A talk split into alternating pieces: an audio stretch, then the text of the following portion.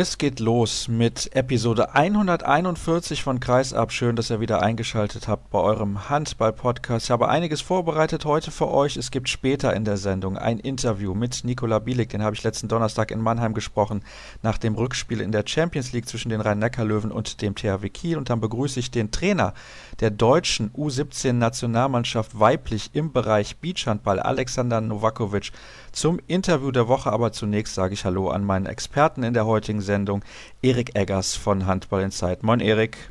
Hallo, ich grüße. Ja, es ist so, morgen erscheint die neue Ausgabe von Handball Insight und da habe ich gelesen, ihr stellt die 100 mächtigsten Männer des deutschen Handballs vor oder 100 mächtigsten Personen besser gesagt. Sind sicherlich auch die ein oder anderen Frauen auf der Liste zu finden, da sprechen wir gleich drüber. Zunächst Thema bei uns soll sein natürlich die Champions League und ein bisschen auch die Auswirkungen auf die Bundesliga, denn wer die Ergebnisse am Wochenende gesehen hat, der hat festgestellt, uiuiui, das war relativ eng für die Spitzenteams, insbesondere natürlich für die Rhein-Neckar-Löwen und den THW Kiel, denn Flensburg hatte ja gestern erst sein Spiel gegen Brest und auch das war relativ eng. Fangen wir mit dem Spiel direkt mal an. Die Flensburger haben sich knapp durchgesetzt mit zwei Toren gegen Meschkow Brest gewonnen. Warum war es so eng aus deiner Sicht? Es war eng, weil Brest äh, hervorragend gespielt hat und weil Brest einfach auch eine gute Mannschaft hat, ja, obwohl ja Pavel Attmann äh, gefehlt hat wegen seines äh, Fußbruches. Aber die ist einfach als Mannschaft sehr schwer zu bespielen, wenn man da irgendwie solche Monster im, äh, im Deckungszentrum stehen hat, äh, wie Christopanz äh, beispielsweise. Und auch die anderen äh, Kollegen daneben ihm sind ja nicht viel kleiner. Also das ist schon kompliziert dann irgendwie für den, ja, für den SG-Rückraum, äh, der gestern völlig ohne Mahir gespielt hat, dann irgendwie auch die entsprechenden Löcher zu reißen. Das haben sie dann am Ende doch äh, geschafft mit größter Mühe mit diesem 4-0-Lauf irgendwie in den letzten Minuten. Aber ich hatte eigentlich auch mir schon ausgerechnet, dass es ein hartes Stück Arbeit werden würde für die Mannschaft. Das ist ja häufig so. Die SG hat einen sehr, sehr schnellen, mobilen Rückraum, der tollen Handball spielen kann, aber sie haben Probleme gegen Mannschaften, die sehr viel Größe entgegenstellen können. Oder sehe ich das komplett falsch? Ja, natürlich hat die SG Probleme gegen, gegen solche Art Mannschaften, wie Brest sie darstellt. Aber es kommt eben auch mal darauf an, wie, wie schlau oder wie intelligent eine Mannschaft an diesem SG-Rückraum sich äh, entgegenstellt. Und ich fand, dass Brest das äh, sehr, sehr intelligent gemacht hat, äh, dass sie, dass sie vor allem auch äh, in der Offensive sehr, sehr klug agiert haben, das Spiel verschleppt haben, irgendwie sich nicht auf diese, auf dieses Tempo haben, ja, irgendwie sich äh, sozusagen, also dieses Tempo haben sie nicht zugelassen quasi. In der zweiten Halbzeit hat die SG kaum noch Tempo-Gegenstöße laufen können, eigentlich immer nur über diesen erweiterten Tempo-Gegenstoß äh, vor allem mit Lauge dann irgendwie Tore erzielen können. Und das hat das Ganze so kompliziert gemacht, aber das war ja eigentlich in Brest auch schon zu sehen, dass Brest irgendwie ein sehr, sehr intelligentes Spielsystem irgendwie zu spielen pflegt. Und ein wichtiger Bestandteil ist Rasko Stojkovic am Kreis, der offensiv für mich zu den, ja, sagen wir vielleicht mal fünf besten Kreisläufern der Welt zählt. Der hat herausragend agiert. Ein toller Typ, finde ich. Ja, was ich äh, interessant finde zu sehen ist, äh, dass Stojkovic abgenommen hat. Ich habe immer so vor fünf oder acht Jahren, irgendwie, als er noch in der Bundesliga spielte, habe ich immer gesagt, Stojkovic ist der Beweis dafür, irgendwie, dass man irgendwie keinen monströsen Körper haben muss, weil er einfach ein bisschen zu viele Kilos irgendwie mit sich rumschleppte. Und ich finde, das hat sich deutlich gebessert und das kommt auch seinem Spiel deutlich zugute. Er war immer ein schlauer Spieler. Er hat ja auch damals schon die sieben Meter sehr gut geworfen beispielsweise und hat sich sehr gut durchgesetzt, also hat ein hohes Spielverständnis. Aber was er jetzt in diesen beiden Spielen gegen Flensburg abgeliefert hat, das war in der Tat Weltklasse-Niveau. Das fand ich auch. Was ich auch immer wieder Weltklasse finde, um diese Vokabel da mal aufzugreifen, ist was Lubomir Franjes während des Spiels noch in der Lage ist, am Spiel seiner Mannschaft zu schrauben. Das sieht man bei den Auszeiten. Und da ist das sehr schön, dass die Kollegen von Sky diese Kamera von oben haben, dass man mal sehen kann, was malt er auf dieses Board, was er an Spielzügen sehen möchte. Ich erinnere mich an eine Szene in der ersten Halbzeit, wo er dann Lasse Swan zum Torwurf bringen wollte und der hatte einen Winkel von ja, 40, 45 Grad tatsächlich am Ende. Also das ist schon sehr, sehr bemerkenswert. Er findet da immer auch im Spiel dann noch Lösungsansätze. Macht er so gut, finde ich zumindest, wie sonst kein anderer Trainer, den ich kenne. Ich finde das auch bemerkenswert, irgendwie, dass er sozusagen diese taktischen Dinge tatsächlich so durchsetzen kann während des Spiels. Aber was ich eigentlich bei Lubo noch interessanter finde, ist sozusagen seine emotionale Intelligenz, auch bei diesen Ansprachen und bei diesen Auszeiten. Ich erinnere nur an dieses äh, Spiel äh, zu Hause gegen Silkeborg, als Zachariasson versuchte, irgendwie in eine Debatte mit ihm einzusteigen während der Auszeit und Lubo sich das einmal angehört hat und als Zachariasson das zweite Mal damit anfing, er ihn äh, zusammengebrüllt hat. Ja, um sozusagen auch die Sinne zu schärfen. Ja, das war die absolut perfekte Reaktion, auch für die anderen Spieler. Also so darf man ja als Trainer auch gar nicht anfangen. Und das finde ich halt äh, interessant bei Lubo, dass er da meistens das richtige Maß findet. Bei anderen hat man irgendwie immer so den Eindruck, das ist so 0815, irgendwie immer das gleiche Schema, wenn man irgendwie so auf dem Niveau sich das irgendwie anguckt. Aber bei ihm äh, weiß man eigentlich nie, was da kommt. Und er hat ein offenbar sehr, sehr gutes Gespür für die Lage, in der sich die Mannschaft befindet. Der Gegner im Viertelfinale heißt Vardar Skopje. Die haben ihre Gruppe gewonnen, wobei ich dazu sagen muss, ich habe sehr viele Spiele aus dieser Gruppe gesehen und fand, dass alle Mannschaften nicht die Form der Vorsaison auf die Platte gebracht haben, insbesondere der Titelverteidiger Kielce, der schon ausgeschieden ist gestern gegen Montpellier. Nicht überraschend, wenn man das Hinspiel gesehen hat, aber dann noch insgesamt überraschend, dass sie schon so früh ausgeschieden sind und nicht zumindest den Sprung ins Viertelfinale geschafft haben. Was traust du der SG gegen Vardar zu? Sind sie auf Augenhöhe oder sind sie dann doch kleiner Außenseiter? Ich finde eigentlich, dass ein komplett offenes Duell ist. Ich sehe das anders. Ich glaube, dass die SG Favorit ist in diesem Spiel.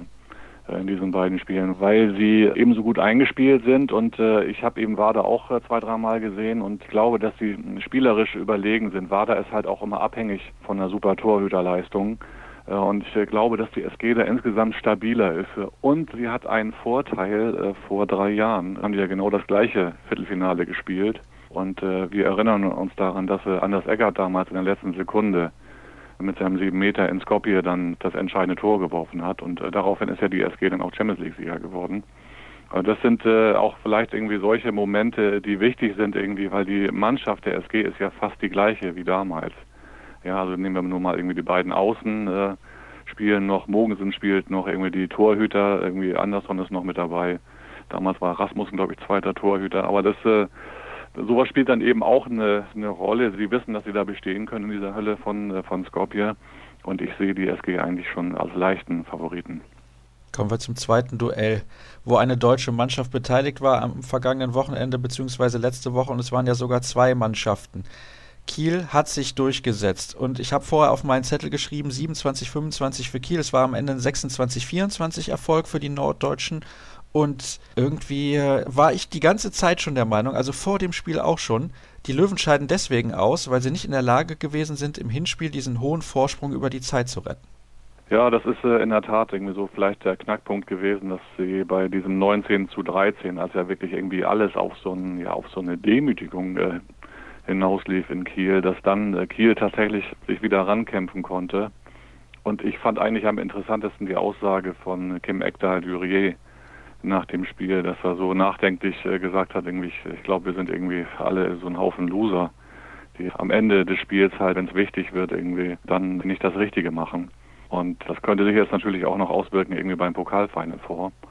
So diese, diese Erfahrung. Eigentlich haben sie es ja nur ein einziges Mal hingekriegt, da irgendwie rauszukommen aus diesem, aus diesem Sumpf, als sie äh, deutscher Meister geworden sind. Mit diesem Spiel da in Wetzlar letzte Saison, als sie eigentlich auch schon wieder irgendwie auf der Verliererstraße waren und dann Anni Schmid das Geschehen an sich gerissen hat. Und da muss man jetzt mal sehen, wie das läuft in der Meisterschaft und auch beim Pokal Final Four. Ansonsten bin ich da bei dir. Also ich habe auch die Kieler irgendwie so stark eingeschätzt, dass sie vor allem mit diesen drei Leuten, die sie dann ja dann aufgeboten haben, dass sie dann auch diese Spiele bei den Löwen gewinnen können, weil sie einfach auch die Erfahrung haben, solche Spiele zu gewinnen. Und, und wenn man jetzt auf das Spiel gegen Barcelona schaut, bin ich auch der Meinung, dass sie genauso eine gute Chance haben, äh, das äh, Final Four zu erreichen wie Barcelona. Dann aber wahrscheinlich nicht mit dabei sein wird Domagoj Dufniak, der ja sehr viel Einsatzzeiten in Mannheim bekommen hat. Ich glaube, er stand fast 50 Minuten auf der Platte. Ich habe aber trotzdem den Eindruck, ihm fehlt jegliche Dynamik. Also ich weiß nicht, wann du ihn das letzte Mal live in der Halle hast spielen sehen, aber der ist hinüber. Ja, ist äh, kompliziert, aber trotzdem ist er natürlich wichtig, äh, weil er immer noch irgendwie auch äh, wichtige Tore werfen kann.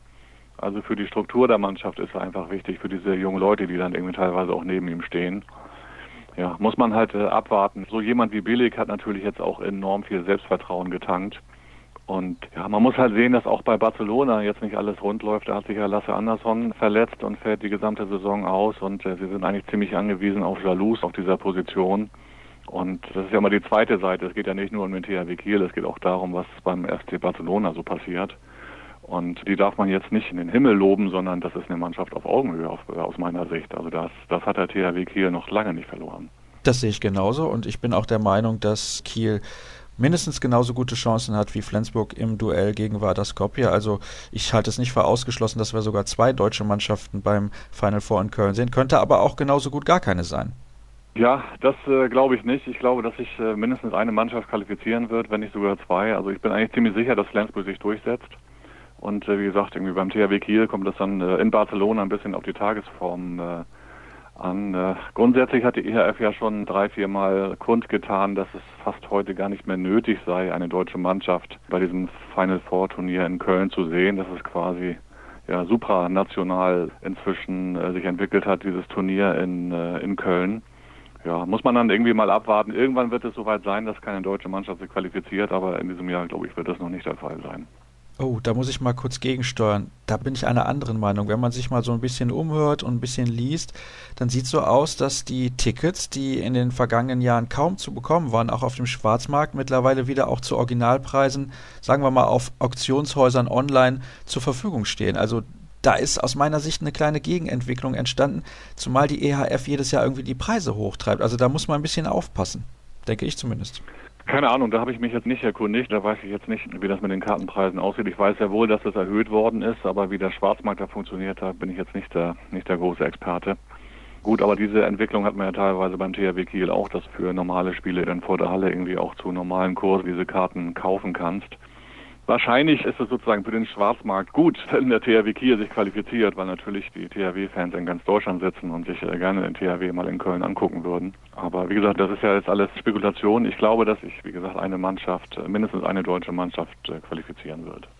Wir haben noch zwei weitere Duelle. Pick Saget gegen Paris Saint-Germain und Westbrem gegen Montpellier. Zweimal Ungarn gegen Frankreich. Ich behaupte, eine französische Mannschaft kommt weiter in Paris und eine ungarische in Westbrem. Wobei mich Montpellier gegen Kielce schon sehr überzeugt hat. Das hätte ich nicht gedacht in dieser Form. Ich bin mir aber nicht sicher, ob sie das gegen Westbrem auch nochmal so auf die Platte bringen können. Denn Kielce, die wirkten schon relativ überspielt, hatten viele Spieler auch bei den Olympischen Spielen mit dabei und Westbrem wirkt da zumindest ein wenig ausgeruhter. Ja, aber ich finde halt, dass Montpellier eine ausgezeichnete Mannschaft hat. Ja, man muss sich ja nur mal die Stützen dieser Mannschaft äh, angucken. Da ist natürlich Gigou, der immer noch auf sehr, sehr hohem Niveau spielt. Wir haben da Girard als äh, wirklich fantastischen Torwart. Der hat gestern ja auch mit seinen Paraden maßgeblich dazu beigetragen, dass äh, das Spiel dann äh, kippte äh, zu Beginn der zweiten Halbzeit. Und dann haben wir natürlich in Fabregas einen, einen super Kreisläufer, auch einen tollen Deckungsspieler. Und äh, gestern in Kielce war für mich eigentlich die Schlüsselfigur Dolinic der irgendwie mit seinem äh, wirklich fantastischen Spielverständnis in der Lage ist, eben auch solche monströsen äh, Abwehrketten zu durchbrechen. Also wie gesagt, das ist eine tolle Mannschaft und ich bin gespannt, wie diese äh, Montpellier-Truppe sich schlagen wird gegen Westbrem, das ja auch viel von seiner Kraft und von seiner, ja, von seiner Wucht lebt. Das ist eigentlich so Kraft gegen Kopf quasi, irgendwie so sehe ich dieses Spiel ein bisschen und äh, ich würde mich freuen, wenn Montpellier sich qualifiziert, weil die einfach sehr spielstark sind und äh, ich mir diesen, diesen Handball sehr gerne angucke. Diego Simonet hast du da in deiner Aufzählung noch vergessen, auch ein herausragender Spieler, hat im Hinspiel, glaube ich, acht Tore gemacht. Also die haben auf jeden Fall eine sehr, sehr gute Mannschaft. Die haben vielleicht nicht die allerbekanntesten Namen, aber sehr gute Spieler. Dementsprechend auch das Duell ist alles andere als vorher entschieden. Ich glaube, bei Pick Saget gegen Paris Saint-Germain sind wir uns aber einig, dass die Franzosen weiterkommen. Ja, die Franzosen sind sowieso ein Top-Favorit für mich irgendwie insgesamt auf den Titel weil die halt irgendwie doch ja inzwischen sehr stabil wirken und ich kann mir eigentlich nicht vorstellen, dass es irgendeine Mannschaft gibt, auch dann in Köln, die die Franzosen schlagen werden.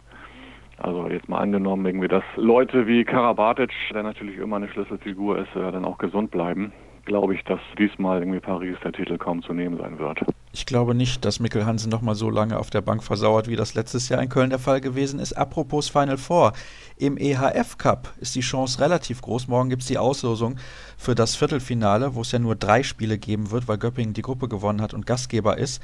Das äh, könnte sein, dass alle vier deutschen Mannschaften die Reise dann nach Göppingen antreten. Also außer Frisch auf, die ja dann eh schon die kürzeste Anreise haben, gesellen sich dann noch dazu die MT Melsung. Die haben nämlich die Gruppe am letzten Spieltag noch gewonnen, haben da ein bisschen Schützenhilfe bekommen, der SC Magdeburg und die Füchse Berlin. Für uns deutsche Handballfans natürlich toll, aber kann das insgesamt gut sein für den Handball? Ja, das, ob das gut ist oder nicht gut. Ich finde diese Entwicklung äh, fast zwangsläufig, muss ich sagen, weil ja die Champions League in der Champions League gibt es ja auch ja sozusagen eine, quasi eine Dynamisierung in der Form, dass halt nationale Spitzenclubs wie Brest oder wie Westbrem oder Saget immer so ein, zwei Clubs pro Land irgendwie tatsächlich konkurrenzfähig sind und dahinter in den Ligen wenig passiert. Und in Frankreich gibt es im Moment, glaube ich, jetzt nicht irgendwie eine dritte oder vierte Mannschaft, die auch so auf dem Niveau irgendwie mithalten könnte, aber in der Bundesliga gibt es die Mannschaften eben und äh, deswegen finde ich äh, das fast logisch irgendwie, dass dann mindestens äh, drei Mannschaften dann in diesem ERF Final Four dann auch teilnehmen werden. Also da hat sich eigentlich nichts geändert. Wir haben ja äh, auch schon vor, keine Ahnung, acht oder zehn Jahren solche Entwicklungen gehabt, dass wir teilweise komplett deutsche ERF-Halbfinals hatten. Also es wäre jetzt irgendwie, für mich ist eigentlich keine neue Entwicklung, sondern das zieht sich eigentlich durch, durch die letzten 10, 15 Jahre dieses ERF-Pokals. Wahrscheinlich fällt es jetzt einfach nur ein bisschen mehr auf, weil es ein Final Four ist und dann vier deutsche Mannschaften dort bei einem internationalen Turnier. Gut, aber ja klar, du hast es gerade schon gesagt. Ich glaube, Pick Saget hat vor ein paar Jahren mal den EAF Cup gewonnen und davor in den letzten 15 Jahren gefühlt 14 Mal deutsche Mannschaften. Also so neu ist die Entwicklung natürlich nicht. Dann wollte ich natürlich noch zu dem kommen, was ich zu Beginn angekündigt habe. Morgen erscheint die neue Ausgabe von Handball Inside. Das ist jetzt ein bisschen Zufall, dass ich dich ausgerechnet da eingeladen habe, in der Sendung mit mir über die Aktualität des Handballs zu sprechen. Aber ihr habt eine Liste zusammengestellt, finde ich sehr, sehr spannend, was die 100 mächtigsten Personen im deutschen Handball betrifft. Da geht es natürlich darum, dass wir versucht äh, haben, rauszufinden oder zu, zu präzisieren, wer wie viel Einfluss hat. Also man könnte ja zum Beispiel vermuten, dass äh, Andreas Michelmann als DAB-Präsident enorm viel Einfluss hat im deutschen Handball, aber wir sehen das ein bisschen anders. Wir glauben, dass da andere Figuren äh, sozusagen deutlich einflussreicher sind äh, mit ihren Ideen und auch im DAB-Präsidium irgendwie es Leute gibt, die ja, die mehr Einfluss haben, die sozusagen durch ihre Ideen und durch ihr Strippenziehen im Hintergrund halt ja mehr Sachen oder ihre Ideen irgendwie besser durchsetzen können als als Michelmann. Und äh, so haben wir diese Liste gebaut, nicht sozusagen nach den äh, verschiedenen Präsidien oder Gremien, sondern nach den entsprechenden Persönlichkeiten irgendwie, die da sind und äh, ja, versuchen im deutschen Handball die Entscheidung sozusagen positiv zu beeinflussen. War es schwer, 100 Leute zusammenzubekommen? Nein, das ist nicht schwer, das äh, zusammenzubekommen. Das ist halt auch immer eine Frage der Gewichtung. Ja, also was wir grundsätzlich gesagt haben, ist, dass Journalisten in dieser Liste nichts zu suchen haben. Das ist einfach auch eine sozusagen eine ideologische Frage in Anführungsstrichen, weil wir glauben, dass Journalisten halt auch nicht den Einfluss haben, Entscheidungen maßgeblich zu beeinflussen oder das zu dirigieren. Irgendwie meistens, äh, wir sind halt diejenigen, die das dann beobachten und Dinge aufschreiben, wenn Entscheidungen gefallen sind. Und es gibt aber trotzdem ja in, in jedem Club äh, gibt es wichtige Leute und auch Manager und Mäzene, die halt extrem wichtig sind. Also ein Beispiel in dieser Liste tauchen die wichtigsten Geldgeber und äh, Sponsoren der SG Flensburg-Handewitt und des THW Kiel relativ weit vorne auf. Das sind halt Leute, die man irgendwie so in der, in der Berichterstattung irgendwie wenig zu lesen hat, weil die auch nirgendwo auftauchen. Aber angenommen, der THW Kiel würde jetzt die Champions League nicht erreichen, dann würde ein wichtiger Sponsor des äh, THW Kiel, nämlich Gerd Lütje, mal irgendwie aufhorchen und äh, aufmerken, weil dann die Halle in äh, Kiel in der Champions League ja nicht mehr gebucht wird und dadurch würden ja dann acht Einnahmen fehlen und der Firma von der Lütje gehört ja ein Drittel auch der Sparkassenarena. Ja, sowas muss man eben dann auch äh, mit berücksichtigen und es würde eben halt irgendwie beim THW Kiel, der nun mal Branchenführer ist, äh, nach wie vor anders laufen, wenn der Lütje nicht da wäre. Mir liegt aktuell diese Liste zum Zeitpunkt unserer Aufzeichnung nicht vor. Ich frage ins Blaue aber mal hinein. Hanning oder Kretschmer? Ja, dass Bob Hanning irgendwie ganz vorne stehen wird, ist ja keine Überraschung. Dafür hat er einfach auch zu viel bewegt äh, in der letzten Zeit. Allerdings ist er ja auch jetzt äh, zum Beispiel für diese Bundestrainerfrage ordentlich kritisiert worden von, äh, von verschiedenen Seiten. Auf jeden Fall liegt Hanning vor Kretschmer. So viel kann ich verraten dann ist das, glaube ich, die Aufforderung gewesen, allen zu sagen, kauft euch morgen mal dieses Heft, denn äh, es wird sehr, sehr interessant sein, diesen Artikel zu lesen. Ich glaube, ihr habt auch einen großen Artikel nochmal darüber, was die Kollegen von Sky planen in der kommenden Bundesliga-Saison. Ist das richtig? Ja, wir haben ein vertrauliches Papier in die Hände bekommen, wo den Vereinen im Prinzip erklärt wird, was Sky alles vorhat. Das sind nun alles Dinge, die noch nicht beschlossen sind, sondern quasi ja, zusammen äh, zwischen Sky und Liga, aber teilweise auch zusammen mit dem DHB noch besprochen werden müssen, weil der DHB ja zuständig ist für die Schiedsrichter.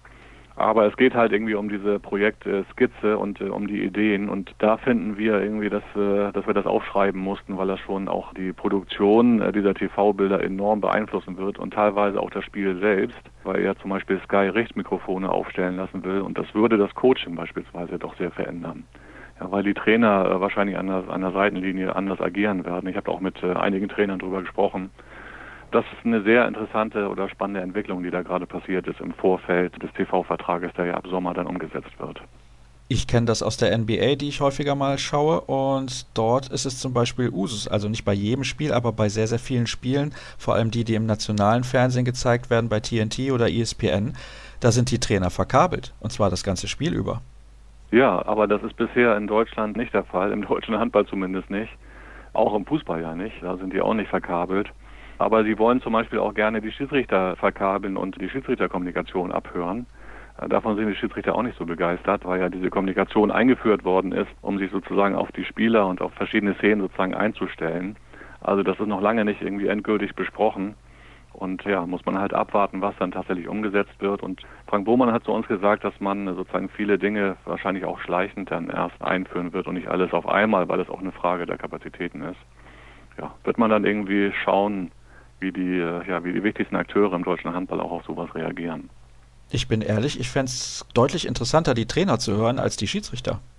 Würde ich auch interessanter finden, aber die Schiedsrichter sind auch interessant. Also wie die ein Spiel bewerten. Und das Problem wird sein, dass dann sozusagen eine Protestwelle oder eine Protestflut dann droht, weil wenn die Vereine abhören können, irgendwie was die, was die Schiris sich sozusagen äh, zu erzählen haben während des Spiels, mit welche Maßstäbe sie anlegen für bestimmte Entscheidungen, dann wird es noch mehr Diskussionen geben. Das ist doch logisch, ja, weil ja nicht irgendwie alles auf dieser Ebene quasi irgendwie dann hundertprozentig gepfiffen werden kann. Das ist nun mal sozusagen, das entspricht nun mal nicht dem Wesen der Handballschiedsrichterei. Ja, mal sehen irgendwie, wie sich da die verschiedenen Verbände und Sky einigen. Wir sind gespannt und werden das natürlich intensiv verfolgen. Das ist ja ganz klar auch hier im Podcast. Und sage an dieser Stelle herzlichen Dank für deine Einschätzung, Erik. Und jetzt gibt es eine kurze Pause und dann gibt es gleich das Kurzgespräch. So fünf Minuten müssen es sein mit Nikola Bielik und dann danach das Interview der Woche mit Alexander Novakovic. Nikola Bielik, herzlichen Glückwunsch. Es hat mal wieder gereicht für den THW Kiel. Das erste Mal für dich persönlich. Viertelfinale in der Champions League, sicherlich auch was Besonderes. Die Kollegen haben eben schon gefragt, was den Ausschlag gegeben hat. Was hat denn nun den Ausschlag gegeben über 120 Minuten? Der Kampf bis zum Ende. Wir waren der, im ersten Spiel schon mit 6 vor, hinten vorne, wäre schön. Und haben uns da zurückgekämpft in diesen 120 Minuten, wie schon richtig gesagt. Und da ist man natürlich überglücklich. Also man freut sich unglaublich darüber und natürlich wieder persönlich ist es natürlich auch schön, wenn man das erste Mal in das Viertelfinale einzieht und sowas erleben darf. Ich bin so überglücklich, weil die ganze Mannschaft einfach äh, da alles reingesteckt hat, was nur möglich war und wir den Sieg heute geholt haben. Mit wie viel Glaube bist du vor dem Spiel in diese Partie gegangen, weiterzukommen? Denn es gab diese Verletzungssorgen, dann war mal der Spieler raus, der Spieler raus. Hat man da auch ein bisschen Zweifel als junger Akteur auch, der du bist? Ich glaube, wenn man beim THW spielt, sollte man versuchen nie Zweifel zu haben. Wir sind äh, eine sehr starke Mannschaft, wir haben sehr viel Potenzial in uns und äh, wir müssen einfach jedes Mal alles geben und äh, unser Potenzial auch ausschöpfen. Das ist das, was viel wichtiger ist. Jede Mannschaft hat immer wieder Spieler, die ausfallen. Das ist normal in diesem Sport. Bei uns war es leider jetzt in letzter Zeit ein bisschen zu viel, vor allem jetzt in der wichtigen Zeit, aber wir haben es jetzt Gott sei Dank geschafft und äh, ich äh, freue mich jetzt äh, auch auf das Viertelfinale und äh, auf die nächsten Bundesligaspiele. Äh, wir haben noch eine Menge vor uns, auch der Pokal steht bevor. Da könnte es nochmal sein, dass wir gegen die Löwen spielen müssen und äh, ja, einfach eine riesige Vorfreude noch auf den Rest der Saison. Wird sicher noch sehr, sehr hart werden, aber keiner wünscht sich, dass, dass es live verläuft. Wenn ich dich so reden höre, habe ich den Eindruck, du spielst schon seit vielen Jahren beim THW Kiel. Also dieses Gehen, dieses Siegergehen scheinst du direkt schon eingeimpft bekommen zu haben. Oder täusche ich mich da? Also ich glaube, wenn man herkommt, muss man das, äh, wenn man es nicht hat, dann wird das auf jeden Fall einem weitergegeben. Und ich habe Gott sei Dank in Österreich zwar natürlich nicht auf diesem Niveau in Wien gespielt, aber unsere Mannschaft war auch eine Mannschaft, die eigentlich immer gewinnen musste. Und deswegen hat sich da für mich nicht so viel geändert. Also ich gehe einfach in jedes Spiel, versuche ich mit 100% reinzugehen. Natürlich ist es nicht immer einfach und nicht immer möglich, aber man muss halt das, äh, auf, das, auf, das, auf die Platte bringen, was noch möglich ist was der Körper hergibt. Aber dieses hier in Kiel, das braucht man auf jeden Fall. Also sonst ist man da, glaube ich, falsch. Die Erwartungen sind aber andere als in Wien. Spürst du Druck? Also ist das für dich so, dass du, du hast gesagt, du gehst in jedes Spiel eigentlich gleich rein. Du willst einfach nur Handball spielen sozusagen. Aber spürst du trotzdem irgendwie eine Art von Druck? Natürlich ist äh, der Druck hier höher die Vorbereitung auf die Spiele jedoch dieselbe. Also es ist immer dasselbe, du musst dich immer wieder neu fokussieren, immer wieder äh, im Kopf bereit sein für diese Aufgaben, die, die auf dich zukommen. Und das meine ich, dass sich das bei mir nicht äh, geändert hat.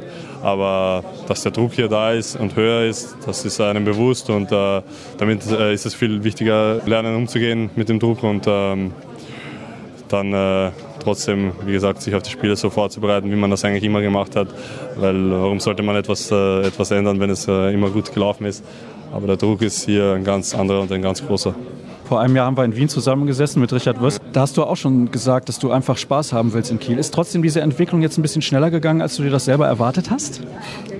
Ja, also natürlich, man weiß nie, wie alles kommen wird. Also natürlich wollte ich äh, spielen und wollte auf meine Spielzeiten kommen, aber ich hätte mir niemals gedacht, dass das so viel sein wird und dass alles irgendwie so schnell eben auf mich äh, zukommt. Und ja, aber jetzt ist es so und Gott sei Dank, dass ich, äh, dass ich äh, noch nicht verletzt war und fit durch die Saison bis jetzt gekommen bin.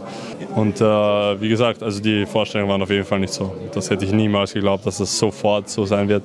Aber ich habe es mir gewünscht, dass es so sein wird. Eben hast du es schon angesprochen, ihr habt noch was vor. Nächste Woche Hamburg und dann äh, geht es dann nach Barcelona. Gibt schlechtere Reiseziele als Handballer? Ja, also Hamburg, äh, habe ich persönlich noch nie gespielt. Äh, ich habe sehr viel gehört, dass es eine sehr schöne Halle ist und dass äh, das Pokalfinal vor ein riesengroßes und schönes Event ist. Und äh, wenn man die Chance hat, so etwas zu erleben und so etwas auch zu gewinnen, dann äh, freut man sich auf das. Und äh, ich habe immer gesagt, dass ich hier beim THW so viele Titel wie möglich holen möchte und das ist dann eigentlich die erste Chance, die wirklich erste große Chance. Und ähm, also ich glaube, dass die ganze Mannschaft darauf brennt und äh, sich darauf freut. Und Barcelona sowieso, da braucht man nicht viel reden. Das ist ein unglaublich großer Name.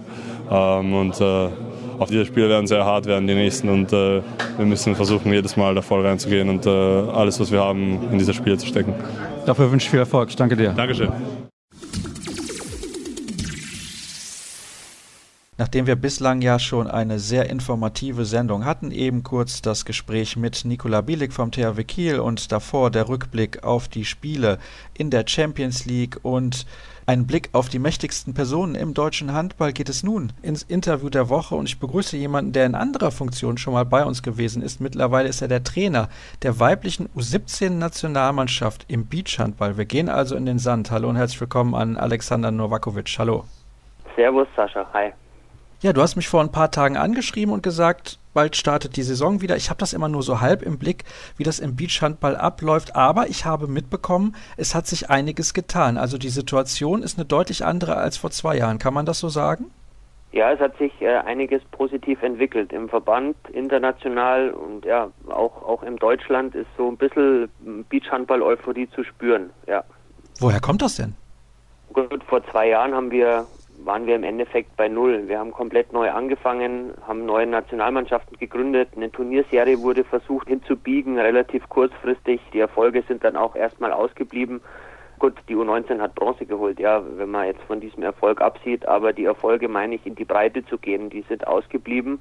Und in den letzten zwei Jahren hat es da doch jetzt Bemühungen gegeben von vernünftigen Leuten. Mark Kunst ist zum Beispiel einer, weil wir den äh, angesprochen haben, jetzt vor allem über eine breite Turnierserie, deutschlandweite Turnierserie, ähm, ja, da Beachhandball in die Breite zu bekommen und einfach mehr Turniere, Turnierveranstalter und damit auch Teams für diese leistungsorientierte Turnierserie des Deutschen Handballbunds zu begeistern. Und über diese Breite generiert man natürlich jetzt über die nächsten Jahre sicher auch mehr Spitze. Und das merkt man jetzt schon ein Stück weit dass die Akzeptanz für Beachhandball einfach höher geworden ist wie vor zwei Jahren. Vor zwei Jahren musste man die ein oder andere Spielerin vielleicht auch noch überreden, hey, komm doch mal zum Beachhandball, das ist jetzt eigentlich den meisten bekannt und sie kommen gerne und Nationalmannschaft, das hat sich natürlich auch rumgesprochen, dass die letzten beiden Events, letztes Jahr die U16 Europameisterschaft und vor zwei Jahren eben die U19 Europameisterschaft, wo Bronze geholt wurde, dass das natürlich nicht nur mächtig Spaß macht, sondern wirklich auch ganz, ganz toll organisierte internationale Events sind. Und vor allem ist es leistungsorientiert. Ja, es ist, es ist Leistungssport, der hier betrieben wird. Beachhandball immer so ein bisschen belächelt als Fun-Variante des Handballs. Ja, es ist es auch. Aber in diesen Breitengraden bei einer Europameisterschaft, es ist Leistungssport.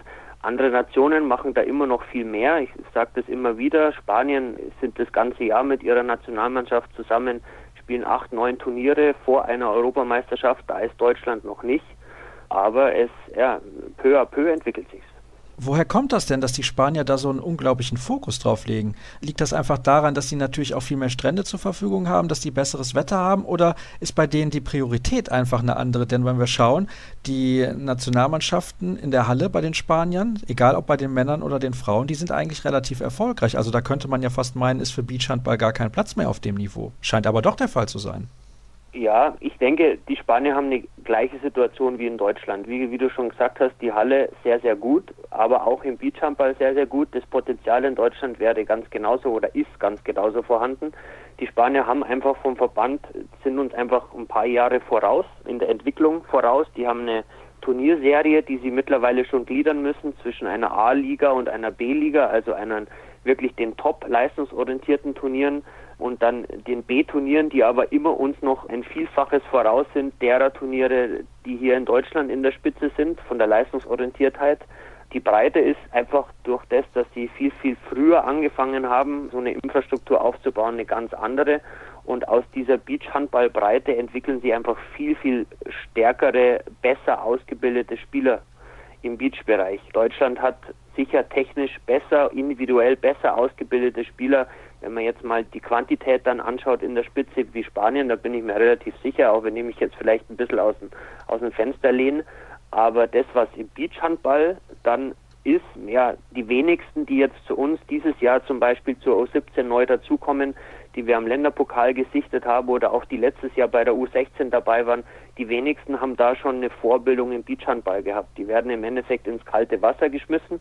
Wir haben dann zwei, drei Lehrgänge Zeit, ihnen ähm, ja, es ist einmal eins im Beachhandball beizubringen. Und das hat auch im letzten Jahr schon zu einer ganz, ganz tollen und starken Mannschaft geführt, weil wir einfach individuell generell von der grundsätzlichen Handballausbildung in Deutschland ganz, ganz weit sind. Aber wenn jetzt eben man sich vorstellt, diese letztjährige U16-Mannschaft hätte sich vielleicht schon in der U14 getroffen und hätte zwei Jahre, so wie es die Spanier gemacht haben, zwei Jahre jeden Sommer acht, neun, zehn Turniere gespielt, dann wäre diese Mannschaft, die letztes Jahr sich ja völlig neu gefunden hat, mit den zwei Vorjahren, wäre auch an einem anderen Punkt angelangt. Und das ist das, wo uns jetzt Spanien einfach noch ein bisschen voraus ist. Was glaubst du, kurz beantwortet bitte, wie viele Jahre braucht man, bis man das Level der Spanier erreicht hat oder erreicht haben kann? Sehr, sehr schwierig. Ich denke fünf, fünf Jahre auf jeden Fall. Gut, dann würde ich gerne von dir wissen, weil du hast gesagt, ihr habt jetzt den nächsten Lehrgang, beziehungsweise der Lehrgang steht ja quasi direkt vor der Tür. Wie viel Zeit hast du, um mit den Mädels intensiv zu arbeiten? Ja, also wir nehmen natürlich die komplette Mannschaft vom letzten Jahr, die U16-Mannschaft, laden wir selbstverständlich wieder ein. Wir haben da einen 15er-Kader, von denen freue ich mich schon alle, die Mädels jetzt in den nächsten drei Wochen. Wir haben zwei Lehrgänge jetzt am nächsten Wochenende und dann an Ostern, die 15 wiederzusehen. Hinzu kommen Spielerinnen, die wir am Länderpokal entdeckt haben, gesichtet haben oder die uns auch die Hallennationaltrainer und der Koordinator dort Mike Nowak empfohlen hat. Zusammenarbeit läuft wirklich sehr, sehr gut. Die Top-Spielerinnen jedes Jahrgangs sind natürlich für die Halle reserviert quasi. Das macht auch Sinn. Das ist immer noch unser tägliches Brot. Da sind tolle Strukturen vorhanden. Keiner im Beachhandball denkt, dass die Top-Spieler, die Top 10, die Top 20 in den Beachhandball gehören. Aber wir würden eben gerne dann mit den anderen arbeiten, die direkt dahinter kommen. Und das ist uns dieses Jahr auf jeden Fall gelungen. Wir haben im Endeffekt sämtliche Spieler einladen können, die Freigabe von den Hallenverantwortlichen bekommen, die eben bei der Halle, warum auch immer, nicht mehr im Fokus stehen oder nicht mehr im Fokus stehen können, weil es da auch ja irgendwann zu viel werden. Und da haben wir jetzt am Wochenende den ersten Lehrgang in Aschersleben in der Beachhalle. Das ist in Sachsen-Anhalt, da wo Präsident Michelmann Oberbürgermeister ist. Und dann über Ostern sind wir in Witten bei Dortmund in der Blue Beach Anlage und ja, haben dort zwei Sichtungslehrgänge, wo wir insgesamt 35 neue Mädels kennenlernen, zu bestehenden U16-Kader dazu. Und aus diesen beiden Lehrgängen formen wir dann einen neuen 15er-Kader, mit dem wir einen Vorbereitungslehrgang Ende Mai in Ismaning haben. Und dann geht es auch schon nach Zagreb mit einem Turnier, mit einem ja, Übungsturnier in Prag, fliegen wir dann nach Zagreb zur Europameisterschaft. Das ist ein ordentliches Programm für die jungen Mädels. Die haben noch nebenbei eine Schule zu absolvieren. Also ich stelle mir das gar nicht so einfach vor, wenn man da auf hohem Niveau Beachhandball spielen möchte. Ja, man muss dazu sagen, die Mädels, die haben ja nicht nur den Beachhandball in der Regel, sondern die spielen ja Jugend-Bundesliga-Qualifikation. Einige spielen Deutsche Meisterschaft, weibliche B-Jugend. Die anderen sind schon in der dritten Liga gefordert. Also es kommt da einiges auf sie zu. Auch ein Grund, warum der DHB eben nicht möchte, dass eine Spielerin auch Halle und Beachhandball in der Nationalmannschaft spielt. Das wird irgendwann zu viel. Ein Mädel muss sich irgendwann entscheiden, schafft das den Weg in die Halle zu gehen, dann wird immer die Empfehlung auch von mir und vom Beachhandballbereich lauten, ab in die Halle. Wenn du da die Chance hast, ist das super. Aber für die, die es eben nicht ganz schaffen, und das können natürlich nicht alle schaffen, das ist ganz logisch, ist der Beachhandball mehr wie nur irgendwie eine Trost-Nationalmannschaft. Es ist wirklich toller, toller Leistungssport. Und wenn man auf YouTube die Events der letzten zwei, drei Jahre anschaut, Europa- und Weltmeisterschaften, dann ist es absolutes Top-Organiveau äh, mit einer super Infrastruktur an tollen Stränden in Europa oder ganz sogar auf der Welt. Die Weltmeisterschaft ist jetzt gerade, also dieses Jahr im, im Juli auf Mauritius. Ja, also man kommt nicht in irgendwelche stickigen Hallen rum, sondern auf wirklich tolle weiße Sandstrände. Das war jetzt mit dem Zwinkern gesagt vielleicht. Merkst du, dass das Niveau auch bei der deutschen Beach-Serie gestiegen ist, also deutlich gestiegen ist in den letzten zwei Jahren, von denen du am Anfang des Interviews gesprochen hast? Also das Niveau in der Spitze ist nicht gestiegen, leider, aber in der Breite auf jeden Fall. Also wenn ich es vor drei, vier Jahren vergleiche, da hat man im weiblichen Bereich, ich trainiere ja auch ein, ein Damenteam, das Damenteam aus Ismaning, da konnte man die wirklich guten Frauenteams an einer Hand abzählen. Das sind jetzt mehr geworden. Das hat sich verdoppelt, verdreifacht. Da passiert langsam etwas, aber es passiert etwas in die richtige Richtung.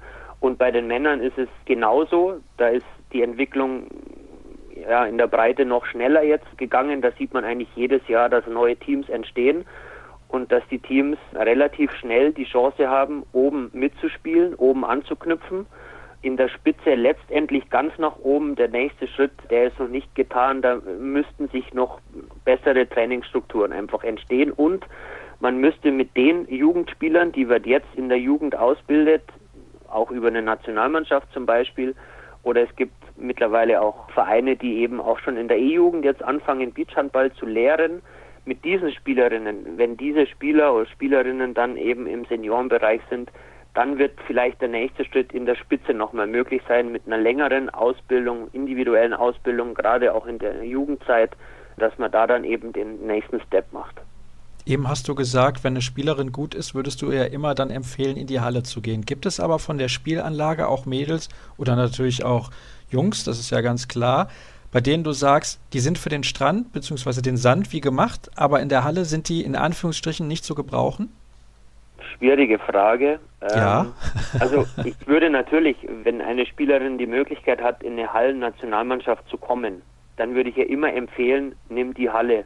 Das ist der erste Weg. Da kannst du später vielleicht mal ein bisschen Geld verdienen, auch wenn es wenig ist, vor allem im weiblichen Bereich. Du kannst vielleicht dein Studium finanzieren. Ich würde ihr immer diesen Weg empfehlen. Für die anderen ist der Beachhandball eine super Geschichte. Wie gesagt, auch ein Leistungssport. Es gibt, glaube ich, keine Hallenhandballerin, die wirklich in einem oberen Leistungsbereich wie jetzt in einer Nationalmannschaft ankommen kann oder ankommt und es halt dann vielleicht die Nummer drei auf ihrer Position ist und deswegen nicht mehr in der Nationalmannschaft spielen kann. Diese Spielerinnen sind eigentlich immer für den Beachhandball geeignet, in der Regel. Es gibt sehr, jetzt muss ich es vorsichtig formulieren, sehr stämmige Kreisläuferinnen zum Beispiel, die sind für den Beachhandball eher nicht so geeignet. Beachhandball passiert sehr, sehr viel in der Luft Aktionen in der Luft. Die Sprungkraft ist eine ganz, ganz wichtige Eigenschaft, wichtiger wie in der Halle. Und ja, so Känguru-Spielerinnen, Sprungwunder sind natürlich für den Sand bestens geeignet. Aber in der Regel ist eine gut ausgebildete Hallenhandballerin immer auch gut im Sand geeignet. Das Einzige, was es komplizierter macht dann im Sand, sie muss halt noch ein paar Sachen dazu können, die man in der Halle so nicht braucht. Also eine Pirouette in der Halle zu springen, ich habe letztens ein Video Tor des Monats gesehen von Spieler Weber aus Leipzig, der auf rechts außen, glaube ich, ich glaube es war Philipp Weber, eine Pirouette gemacht hat in der Halle. Das ist das einzige Mal, dass ich gesehen habe, dass ein Hallenspieler eine Pirouette macht. Also eine Pirouette zu lernen von heute auf morgen ist nicht ganz einfach. Das braucht eine Zeit und das müssten sie halt dann aus der Halle mitbringen. Diese Beachhandballtechniken, wie eine Pirouette, wie das richtige Timing zum Camper zum Beispiel, dann ist es aber sehr, sehr gut möglich, aus einer guten Handelhamperin auch eine gute Beachhamperin zu machen. Ich kann mich an einen Treffer von Rune Darmke in der vergangenen Champions League-Saison erinnern, da hat er auch mal so ein Tor erzielt.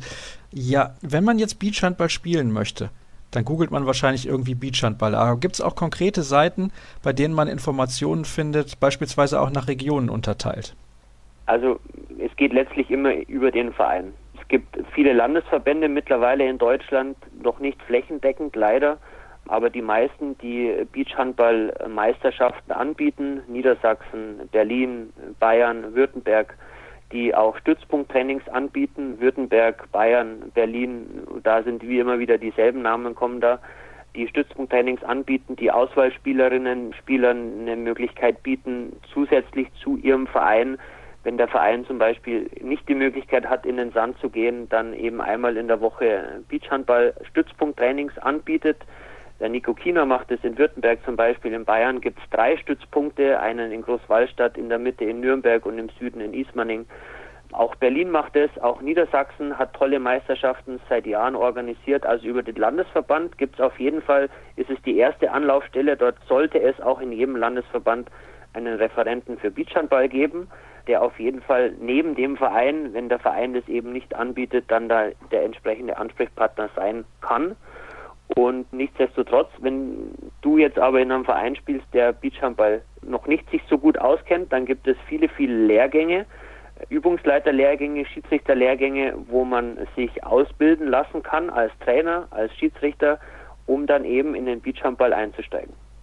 Jetzt muss ich nachfragen, als jemand, der zwischen Köln und Düsseldorf wohnt. Ich habe eben gehört, Berlin, Baden-Württemberg, drei Stützpunkte in Bayern. Wie kann es denn sein, dass im bevölkerungsreichsten Bundesland kein Stützpunkt vorhanden ist? Gute Frage, kann ich nicht beantworten. Also ich habe nicht so einen großen Überblick, was im Ruhrgebiet in Westfalen direkt quasi vor der DHB-Geschäftsstelle passiert. Ja, der Hallenhandball ist da sehr dominant, das muss man ehrlicherweise sagen. Das Handballverband Saar zum Beispiel hat letztes Jahr eine tolle Übungsleitervorbildung mit dem männlichen Jugendnationaltrainer Conny Banser ausgerichtet, Rheinland-Pfalz ebenso. Also es passiert schon was. Es kommt halt immer darauf an, auf welcher Stellenwert der Beachhandball schon vor drei, vier Jahren in dem jeweiligen Landesverband hatte. Und wenn man nach Niedersachsen schaut, Katja Klein macht da seit Jahren tolle Meisterschaften in Cuxhaven, nicht nur für die Herren und Damen, sondern von den Minis weg. In Berlin ist Beachhandball eigentlich auch legendär am Wannsee, was da früher für Turniere gespielt wurden. Bei uns in Bayern ist es ähnlich. Wir haben auch seit vielen Jahren schon eine Jugend-Beachhandball-Tour, eine Meisterschaft spielen wir auch in allen Altersklassen aus. Und Württemberg ist jetzt auch gerade mit dem Stützpunkttraining auf den Zug aufgesprungen. In den anderen Landesverbänden, die starten jetzt schon auch, aber da ist eben der Start ein bisschen schwieriger, weil da vielleicht davor noch nicht so viel an Infrastruktur war. So kann ich das vielleicht beantworten. Na, dann hoffen wir mal, dass nicht nur in NRW, sondern auch in den anderen Bundesländern die Entwicklung so weitergeht, wie das in den letzten 24 Monaten der Fall gewesen ist. Es war wieder sehr interessant, mit dir zu plaudern, Alex. Ich wünsche dir natürlich für deine U17-Mannschaft viel Erfolg in diesem Jahr. Ihr habt einiges vor. Du hast es eben erwähnt, es steht eine Europameisterschaft in Zagreb auf dem Programm in diesem Sommer und vielleicht gibt es ja dann auch wieder einen Schritt nach vorne, was die Platzierung angeht. Und ich glaube, den Marc Kunz vom DHB, den werde ich demnächst auch mal anrufen, mal sehen, was der alles so zu erzählen hat. Dann soll es das gewesen sein mit der aktuellen Ausgabe. Alle Informationen gibt es unter facebook.com slash kreisab und auch bei Twitter at kreisab.de. Und ich kann nur so viel sagen, in dieser Woche, da gibt es ein bisschen was, was ihr gewinnen könnt. Also schaut vorbei. Und ja, ansonsten, nächste Woche, so viel kann ich jetzt schon verraten, geht es im Interview der Woche nach Südafrika. Also in einer Woche hören wir uns an gleicher Stelle wieder. Bis dann.